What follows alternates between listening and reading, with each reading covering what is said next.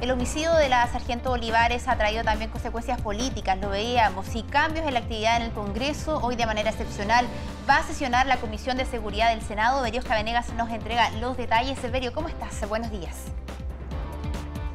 ¿Qué tal? ¿Cómo están? Muy buenos días. Se supone que ya a partir de esta jornada teníamos una semana distrital en todo lo que es el Congreso, como muy bien decías tú, Natalia. Eso se ha cancelado y desde hoy ya comienzan a sesionar para poder avanzar lo antes posible en diversos proyectos de ley que van en pro de garantizar la seguridad tanto para las personas y también para los funcionarios de las diferentes policías. Y es por eso que me encuentro en este momento con el senador Juan Antonio Coloma, presidente del Senado, quien en un ratito más tiene reunión con el presidente Gabriel Boric para que nos hable desde ya de las diferentes medidas que van a tomar. Me decía ya fuera de cámara que el día jueves ustedes deberían estar ya sesionando, conversando ya en el Senado. ¿Cómo van esos avances? Buenos días. Bueno, buenos días. Mis primeras palabras sean para testimoniar eh, a nombre del Senado a Carabineros profunda condolencia por el fallecimiento del sargento Rita Olivares. De verdad, eh, creo que esto ha arrepecido a todos los chilenos y yo no puedo partir eh, sin hacer esa mención. Efectivamente, esta semana es distrital. ¿Qué significa eso? Que los eh, senadores los diputados también eh, están básicamente concentrados en sus regiones. Hay un montón de actividades en las regiones, parte del trabajo parlamentario. No es que no, es que no se haga nada, al contrario, es muy intenso. Pero yo creo que es tan violento, estremecedor y como que ya, ya no, no puede seguir esta situación, digamos, de que estemos cada dos semanas enfrentando asesinatos de carabineros que decidimos eh, suspender esta semana regional y básicamente concentrarnos para hacer eh, un esfuerzo especial por resolver los temas vinculados a la delincuencia, la protección de carabineros, la, persecución al narcotráfico. Hay un montón de proyectos que se han ido acumulando en el tiempo que apuntan en este sentido. Y lo que hemos buscado es una especie de fast track legislativo que, se ha planteado, de tratar de despachar, eh, concentrar el Congreso esta semana en esas normas y ser capaces de tener una eh, legislación mucho más robusta en esta materia. Y es por eso que lo que hemos hecho, la Cámara de Diputados va a funcionar el martes y miércoles, a lo menos, despachando leyes que ellos tienen. El Senado, en la Comisión de Seguridad, va a trabajar desde ahora hasta el día miércoles la tarde. Y el día jueves, eh, intensamente, mañana y tarde, el Senado va a buscar, intentar despachar las normas que vienen ahí para, para que sean leyes. Senador, ¿cuántas leyes esperan despachar en todo este proceso? Porque leía que al menos seis proyectos de ley querían ver en esta semana de forma intensa. Esa es la idea. Tenemos que, estamos en condiciones, yo creo, digamos, de ver las normas que van contra el sicariato, un delito que la gente antes no existía, digamos, tiene que ver con el tema de los secuestros. Eh, avanzar la ley Naim y Retamal, no sé si vamos a poder despacharla, yo, yo me voy a jugar porque sí, eh, porque son más complejas, tienen que ver básicamente con la garantías de carabineros o las presunciones cuando hace una tarea, el Estatuto General de las Policías, que es una larga aspiración de, carabineros, en los temas vinculados al porte de armas en lugares habitados, y así tratar de avanzar lo menos en esas normas. ¿Qué es lo que buscamos acá? Eh, dar más herramientas, o sea, que aquí hayan, ojalá, un antes y un después. Hemos, yo creo que todo nos hemos estremecido. Bueno, darle una respuesta a eso y espero que seamos capaces de tener herramientas nuevas para, para estos problemas, porque si seguimos con las mismas herramientas de antes, no cabe duda que no vamos a estar protegiendo a los que nos protegen, que quizás es la primera obligación que tenemos como parlamentarios. Senador, muy buenos días. Natalia López desde el estudio. Quiero tratar de interpretar... Buenos días, Natalia. Muchas gracias eh, por estar con nosotros. Quiero tratar de interpretar lo que pueda estar pensando la gente en estos momentos, mientras lo escuchamos conversar a usted, hablamos recién con el alcalde Codina.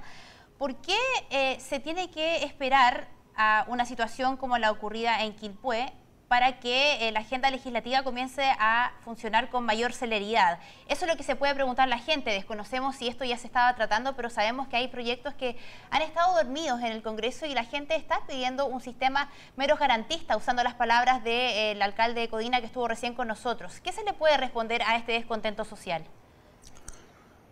A ver, eh, esto es parte de una agenda que está trabajando y que ahora queremos ponerle mucho más velocidad. Se aprobó hace dos semanas atrás las nuevas normas para enfrentar el, eh, enfrentar el narcotráfico y el crimen organizado, que es un tema que fue una larga discusión, porque no es fácil, pero en el fondo de dar nuevos elementos a la policía, nuevas formas de investigar, incautando sus bienes, con el comiso, con la capacidad de infiltrar a los grupos narcotraficantes y a los grupos de crimen organizado con delitos y con penas mayores a los que planteaban.